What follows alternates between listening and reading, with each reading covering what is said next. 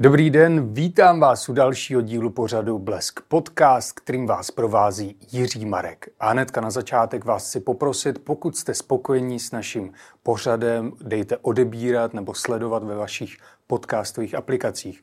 A nyní k mému dnešnímu hostovi. Pro mě osobně to jsou takové malé Vánoce, poněvadž pokaždé, když se můžu bavit o literatuře, tak jsem velmi vděčný a obzvlášť, když je to literatura česká 19. století. A se mnou je tu produkční influencerka a bohemistka Zoeze Karolína Zoe Majksnerová. Dobrý den, děkuji za pozvání. Dobrý den, vítejte tady u nás. Takže hnedka na začátek klasická novinářská otázka. Co je Zoe? Co je Zoe? Jak to vzniklo? Mm-hmm. Co je Zoe je název mého blogu, který jsem si založila před několika lety, zhruba když mi bylo 18 let. Tenkrát jsem si k tomu blogu zakládala i Instagram, čistě jenom pro nějaký vyšel nový článek, můžete se jít podívat na blog a vůbec mi nedošlo, že jednou tenhle ten Instagram využijí k tomu, co dělám teď a že prostě bude mít víc sledujících, než je moje maminka a sestry a kamarádky. Jak vás napadlo dělat si srandu takhle z českých spisovatelů 19. století? Tak primárně to mám vystudované. Eh, studovala jsem bohemistiku na Filozofické fakultě a Uh, hrozně mě to tam bavilo, protože ten výklad samozřejmě je trochu jiný, uh, když to ten učitel okoření těm, těmito drby, než když prostě jede jenom striktně dílo a ještě na té vysoké škole jsou tam ty, ta teorie literární velmi, hmm. velmi někdy zdlouhavá a nezajímavá. Uh, takže já jsem si hodně těch věcí zapamatovala a řekla jsem si, že to chci předávat dál. Já když jsem na to koukal, taky jsem studoval literaturu, tak jsem si říkal, to je hrozný, co ona dělá s těma mýma oblíbenýma spisovatelema, co s ním, z nich jako udělala, vytrhla, jak to překroutila, ale pak jsem si říkal, no jo, ale co si pamatuješ ze střední školy? Přesně tohle o té Němcový, že byla taková do větru, zase Havlíček, že se nebál bouknout do stolu, tak to je přesně ono. To... Je pravda, že smyslem toho cílem eh, je ne fušovat eh, prostě akademické půdě do toho, co dělá a fušovat jim do literární historie, teorie, ale naopak jako promlouvat těm mladším ročníkům nebo k těm úplným jako literárním lajkům a říct jim, hele, tady jsou prostě zajímavé osobnosti, které napsali na naši českou klasiku, pojďte je přečíst. A ta lákačka prostě musí být trošku bulvární, jako to mm-hmm. moc dobře tady asi víte, že, že je to důležité zaujmout a, a to je přesně, proč to dělám. A daří se mi to, za to jsem ráda, účel to plní, já jsem spokojená. Já jsem se přeřekl a řekl jsem děti a pak jsem to změnil na uživatele. Tak kdo vás sleduje, kdo to nejvíc odebírá?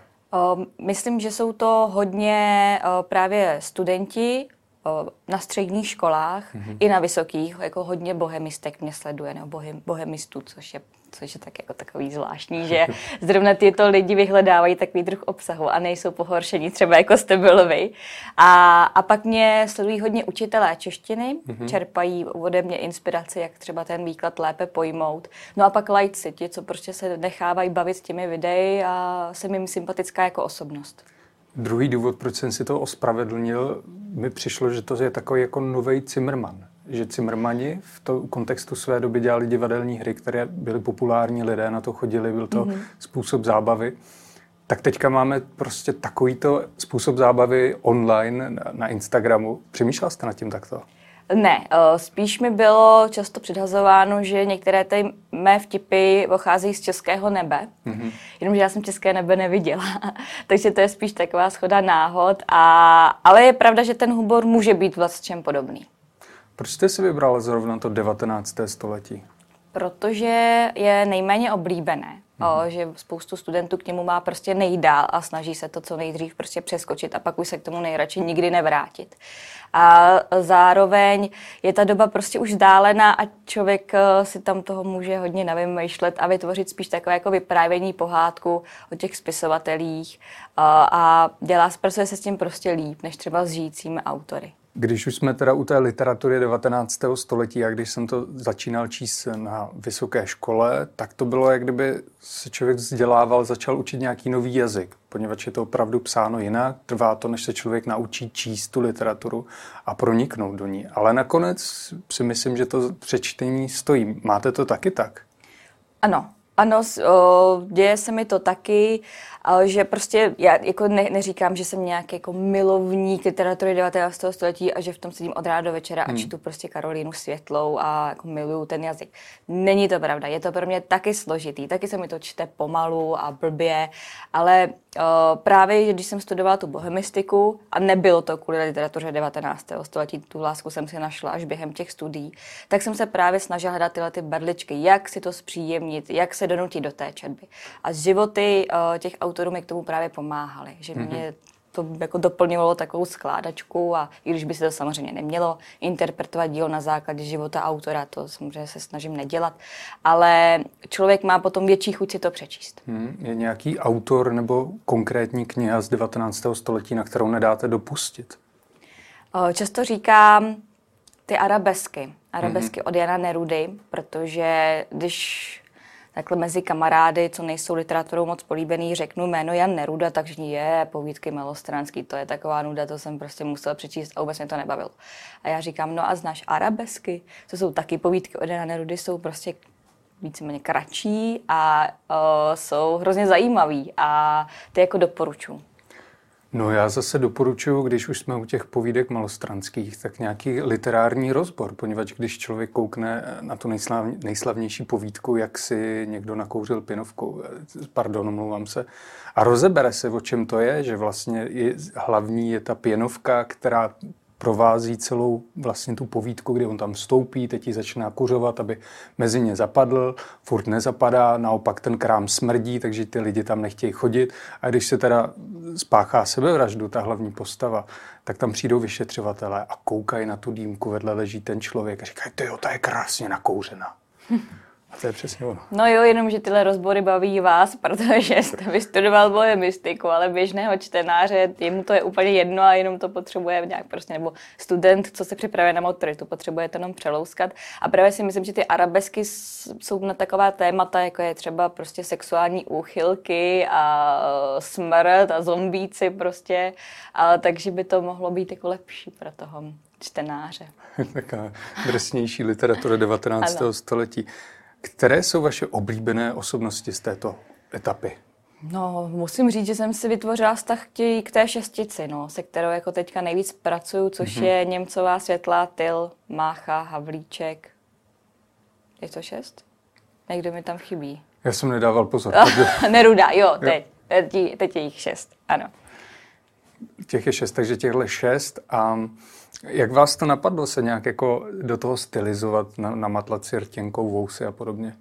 Uh, no, když potřebujete natočit video a chcete za sebe... Řasenkou, pardon. Ano, chcete za sebe udělat muže, tak eh, vám moc možností doma nemáte takhle na kolení, takže řasenka je prostě jasná volba. Uh, tam stačí obtáhnout můj vlastní světlý knír a mám, doko, mám dokonalý knírek. No, takže mě to napadlo, aby prostě to pro ty lidi bylo, zá, bylo zábavnější. Jako samozřejmě jsem mohla být v civilu a nad sebou si napsat eh, Jan Neruda, ale to je jako koho by to bavilo na tohle koukat lepší, když mám prostě nakreslený ten plnovous a fakt se snažím chovat jako muž, nebo naopak. Já se snažím do každé té postavy dát ty jeho nějaký charakteristický rysy, nějaký povahový jako gesta, aby měl svoje vlastní. Mm-hmm. No a myslím, že to je jako zábavnější. Máte nějaký strop, nějakou hranici, kterou nechcete v těch videích překročit?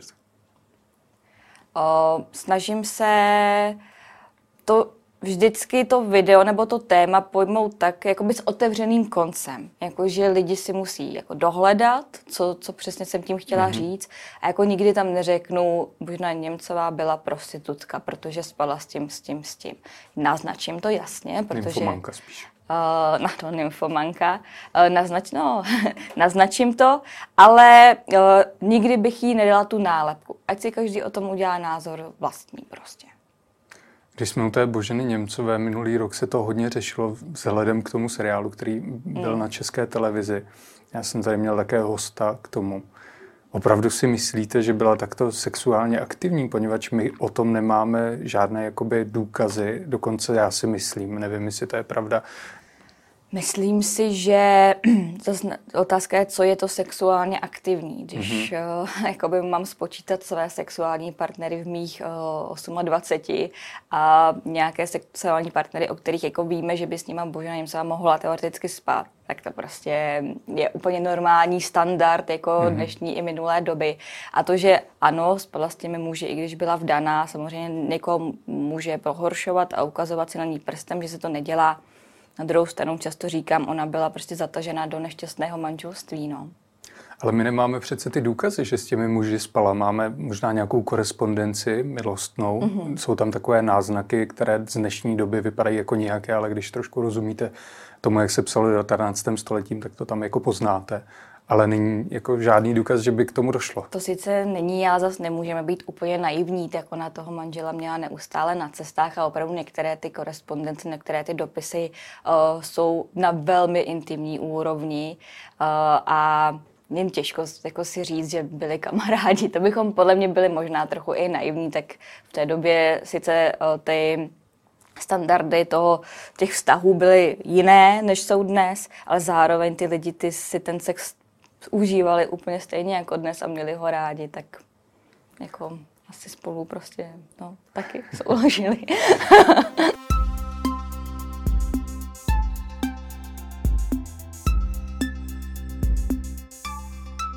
Tak přijdeme teďka k Josefu Němcovi, poněvadž ano. to je takový jako chudák, mně přijde z hlediska té historické nebo literární historie a historie vůbec, poněvadž ho házíme tak jako toho zlýho muže Boženy Němcové, ale vůbec se nepoukazuje na to, že on dbal o ten její odkaz, že to byl hodný dědeček. Mm-hmm. Tak jestli i vy s tímhletím pracujete, že chcete ukázat i trošku jiný obraz těch lidí ve svých videích. Určitě. Já ve svých videích vlastně Josefa Němce uh, právě ukazuju z různých stran a mám tam hodně vid- jako videí už, kde on je vlastně za tu kladnou postavu. Například, když připravuje pohřeb uh, Karla hmm. Havlíčka Borovského, tak je tam vyložen za frajera a má prostě tam od mých sledujících jako hodně sympatí. Pak jsou tam samozřejmě videa, kdy prostě nutí Boženu, aby si ho vzala, kde je to naopak.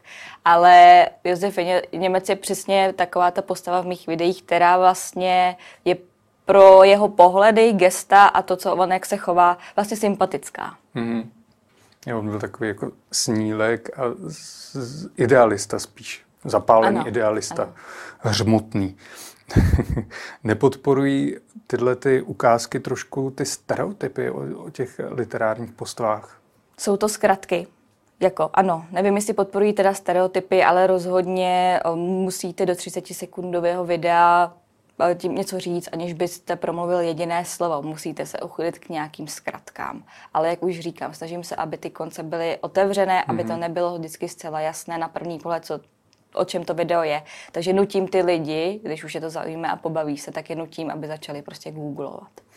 Abych neuhořil v literárním pekle, tak se omlouvám, nemyslel jsem literární postavy, ale literární uh, osobnosti žijící. Tak Jasně. to, abych to upravil. Jasně. um, nedostala jste za to nějakou pořádnou kritiku, za to, jak to zobrazujete?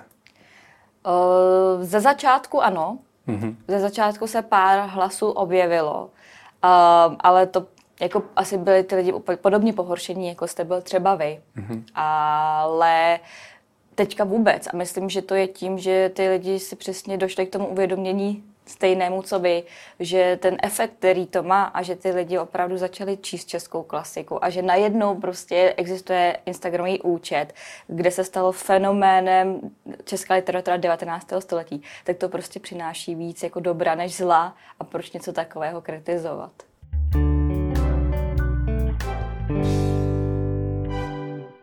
Stále sledujete pořad Blesk podcast, kterým vás provází Jiří Marek a se mnou je tu taky Karolína Zoe Meixnerová, která má Instagramový a TikTokový účet Co je Zoe, na kterém se můžete dozvědět různé zajímavosti o osobnostech, českých osobnostech 19. století, ale i 20. století. Koho jste si vybrala z toho 20. století? Mám tam hodně osobností z toho přelomu. Mm-hmm. Uh, Gelnera, Marie Majerovou, Mrštíky, a pak z toho, z, té, z toho z novější doby, tam mám Ladislava Fuxe a úplně z té nové Václava Havla. To je mm-hmm. Václav Havel je pro mě už taková hranice, přes kterou už jako se nevydám, protože uh, nechci tam mít současné autory. A už jste si dělala nějaký jako větší rozhled, koho ještě z toho 20. století si vytipovat, kdo je takový jako vděčný téma? Eh, já mám obrovský problém a teďka mi třeba zkuste poradit. Já mm-hmm. se to snažím mít nějak genderově vyvážený a prostě, aby na každé video, kdy představují autory, prostě spadl určitý počet žen a mužů. Ale z toho 20.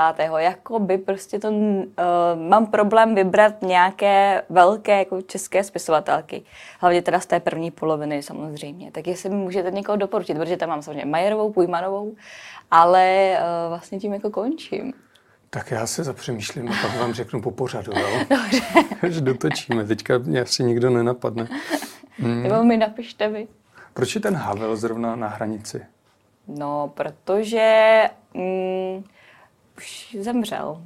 Už jako zemřel vlastně celkem nedávno a, a zároveň ta literatura už je pro nás, nebo ty jeho díla, už je něco, co se prostě ve školách učíme a spadá do té české klasiky tak už je to takový prostě ten zlom. Takže Milana Kunderu byste si neodvážila o, zesměšnit? Tam asi ne, že bych se neodvážila, ale nechci, nechci.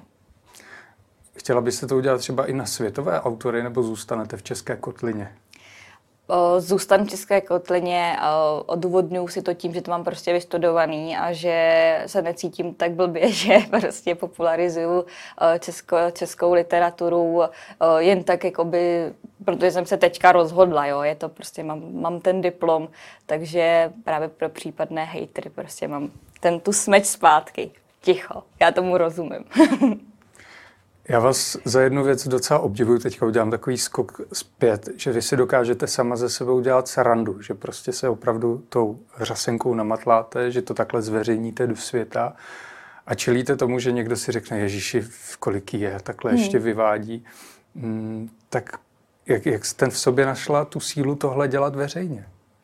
Jako určitě by se to dělalo líp, kdyby mi bylo o pět let míň. Mm-hmm. Uh, asi bych se v tom cítila komfortní, přece jenom mi bude za uh, prostě 30 za chvíli a není to úplně prostě uh, pro mě košer ve 30 zahajovat TikTokovou kariéru.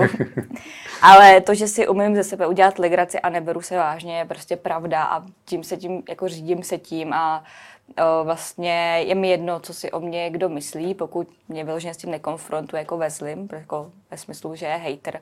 Ale je mi úplně jasný, že na filozofické fakultě, na seminářích, kdokoliv někde jako vytáhne, že je nějaká, co je Zoe, tak mě tam prostě pomluví, zhejtujou, mm-hmm. jak jsem trapná, jak je to strašný. Je mi to úplně jasný, ale dokážu s tím žít. A máte i v tomhle tam nějakou hranici, jaké video byste ještě zveřejnila, jaké ne? Bylo nějaké, co jste chtěla nahrát, ale pak jste řekla, raději, raději ho nechám v počítači?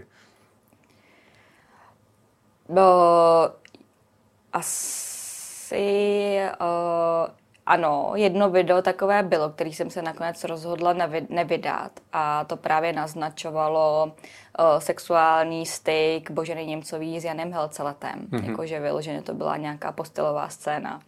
A tak jsem si říkala, to ne, to prostě té Boženě nebudu dělat. A, no a pak myslím, že jako hodně na hranici e, je to video s tou plavou bestí, kdy vlastně tam je naznačeno, že nakazila toho mrštíka uh, z šaldu a teď ne si nevybavu toho třetího, je tam prostě ještě březina, myslím. A no, takže to už je podle mě taky jako taková už hrana. Mm-hmm, mm-hmm, takže hrana je a existuje. Ano. Vy také máte besedy, chystáte knížku. Když se prvně zeptám na ty besedy, jak to vypadá? Smějí se tam lidé? Je to jako salva výbuchy smíchu, když přednášíte? Ano, jsou to občas výbuchy smíchu, jsou to často i slzy. Mm-hmm. Uh, je to, představte si to prostě takovou fakt jako one man show, kde já se postavím s mikrofonem před 80 lidí a hodinu a půl jim vyprávím o životě Boženy Němcové nebo Karla Havlíčka Barovské. Zní to jako zvláštně, že opravdu já ty besedy dělám co 14 dní a mám je vyprodané a opravdu mi tam chodí prostě lidi a baví se tím, že poslouchají o české literatuře. Já furt nedokážu uvěřit, že se něco takového děje na takové úrovni. Takový a... literární stand-upy teda to jsou? Jsou to literární stand-upy, mm-hmm. úplně přesně se to popsal. A máte nějaký for, který vždycky funguje? no, jako mám nějaké fory, které, které vytáhnu, ale To se mi teďka tady nechce prásknout. Dobře. Ne, můžu, můžu. Vždycky se ptám na začátku, co tam mám jako za lidi, ať se přihlásí bohemistky, ať se přihlásí jako uh, studenti ze středních škol mm-hmm. a pak ať se přihlásí uh, učitelé češtiny nebo ti, co se po mně jdou prostě vozit. Mm-hmm. A takže se třeba přihlásí pár učitelů češtiny, no, tak já vždycky řeknu, a na vás se dám pozor. A pak celou tu hodinu a půl už prostě do nich jedu a vyptávám se jich a prostě nedám jim tu možnost, aby oni ryli do mě, ale ryju já do nich. No, tak tomu si lidi smějou. to je takový vděčný. A nebo komentuju, když jde někdo čůrat. Mm-hmm. Takový jako Jimmy Carr, ten si taky vždycky vybere nějakou oběť. Nějakou oběť, ano. ano. Mm, když jsme u té knížky, tak tu chystáte stále není, když jste už jeden párkrát o ní mluvila v nějakých podcastech, rozhovorech, tak co bude jejím obsahem? Eh, jejím obsahem, obsahem budou jako překlopené ty besedy, vlastně to, co říkám na těch besedách, tak eh, se to napíšu, napíšu do textu a budou to kapitoly o životech jednotlivých autorů. Hmm. Jak to vlastně probíhá, když se snažíte jako besedu překlopit do knížky, tam už nemůžete někomu říkat, že jde čubrat, tak bude to furt vtipné? uh, bude to furt vtipné, bude to vtipné trochu jinak. Samozřejmě ten text potřebuje jako jiné vtipy, ale snažím se to psát s takovým tím mým jako nadhledem. A u toho psaní, u toho procesu je prostě složité to, že furt tam mám v hlavě toho červíčka, který je zvyklý na tu odbornou literaturu a zvyklý na to všechno mít ozdrojovaný a co není úplně jako na 100% pravda, tak jako vynechat. Ale uh, uh, já takhle tu knihu jako dělat nechci. Já prostě nepíšu jako druhou diplomku a nepíšu žádný odborný text. A jak k tomu potřebuji, aby ten čtenář, který si tak, tu knížku koupí, aby k tomu tak přistupoval. Že ne všechno je na 100% pravda, mm-hmm. ale když si to člověk jako přečte, hodí mu to nějaký ucelený příběh, hodí ho to do kontextu a prostě bude se v té literatuře orientovat 100% líp. Je to prostě kniha pro lajky, není to kniha pro někoho, kdo potom prostě z toho bude na vejšce dělat referát. A to je něco, za co se v českém prostředí skoro upaluje, když někdo Přesně píše tak. populárně naučnou ano. knihu a není ano. tam stoprocentně všechno pravda. Bojím se toho. Bojím se toho, jak čert kříže, bude to těžký, budu se to muset asi obhájit na několika různých frontách. Je to právě jeden z důvodů, proč v prvním nakladatelství mi tu knížku odmítli vydat, že to poslali na posouzení eh, na akademickou půdu a tam jako jste se úplně zbláznila, tohle nemůže, tohle nemůže hmm. jít ven. No ale prostě jsem říkala, tak mi nechápete, co tím chci prostě říct, co tím chci, koho tím chci oslovit. Já tím nechci oslovat vás, vy to vůbec nemáte číst. Já si myslím, že maturitní komise se budou divit, co se všechno pak dozví u maturit za dva roky třeba. Je to tak a to už se jako, to už lidi z toho čerpají z těch mých besed, to už je prostě zahraný, to už, to už ta knížka nezmění. Hmm, já musím si na vás na závěr nachystal takový kvíz, mm-hmm. kdy mám vždycky jednu druhou osobnost a vy si jednu musíte vybrat. Tak vrhneme se na to? No jasně. Tak jo. Jungman nebo Dobrovský? Jungman. Čelakovský nebo Kolár? Kolár. Hmm. Klicpera nebo Tyl? Tyl. Nebeský nebo Frič? Frič. Mácha nebo Erben? Mácha. Havlíček Borovský nebo Sabina? Havlíček. Neruda nebo Arbes? Neruda. Nováková nebo Světlá? Světlá. Jirásek nebo Klosterman? Klosterman. Hmm. Březina nebo Vrchlický? Asi Vrchlický. Jiří Karásek Zelvovic nebo Josef Karel Šlejhar? Hmm, Šlejhar. Mm-hmm. Krásnohorská nebo Šalda? Krásnohorská. Hašek nebo Kafka? Kafka. A Kundera nebo Hrabal? Hrabal. A to bylo všechno? Děkuji. To je strašně zábavný kvíz. Škoda, že myslím většina posluchačů pro něj to moc zajímavý nebude, ale já se neuvěřitelně bavila. To je dobře, já jsem se taky u toho bavil, když jsem taky stal. A mě by zajímalo vaše odpovědi. Tak si to můžeme otočit. Tak jo. tak, prosím. Tak. Jungman nebo Dobrovský? Dobrovský. Čelakovský nebo Kolár? Čelakovský. Klicpera nebo Tyl? Klicpera. Nebeský nebo Frič? Uh, Frič.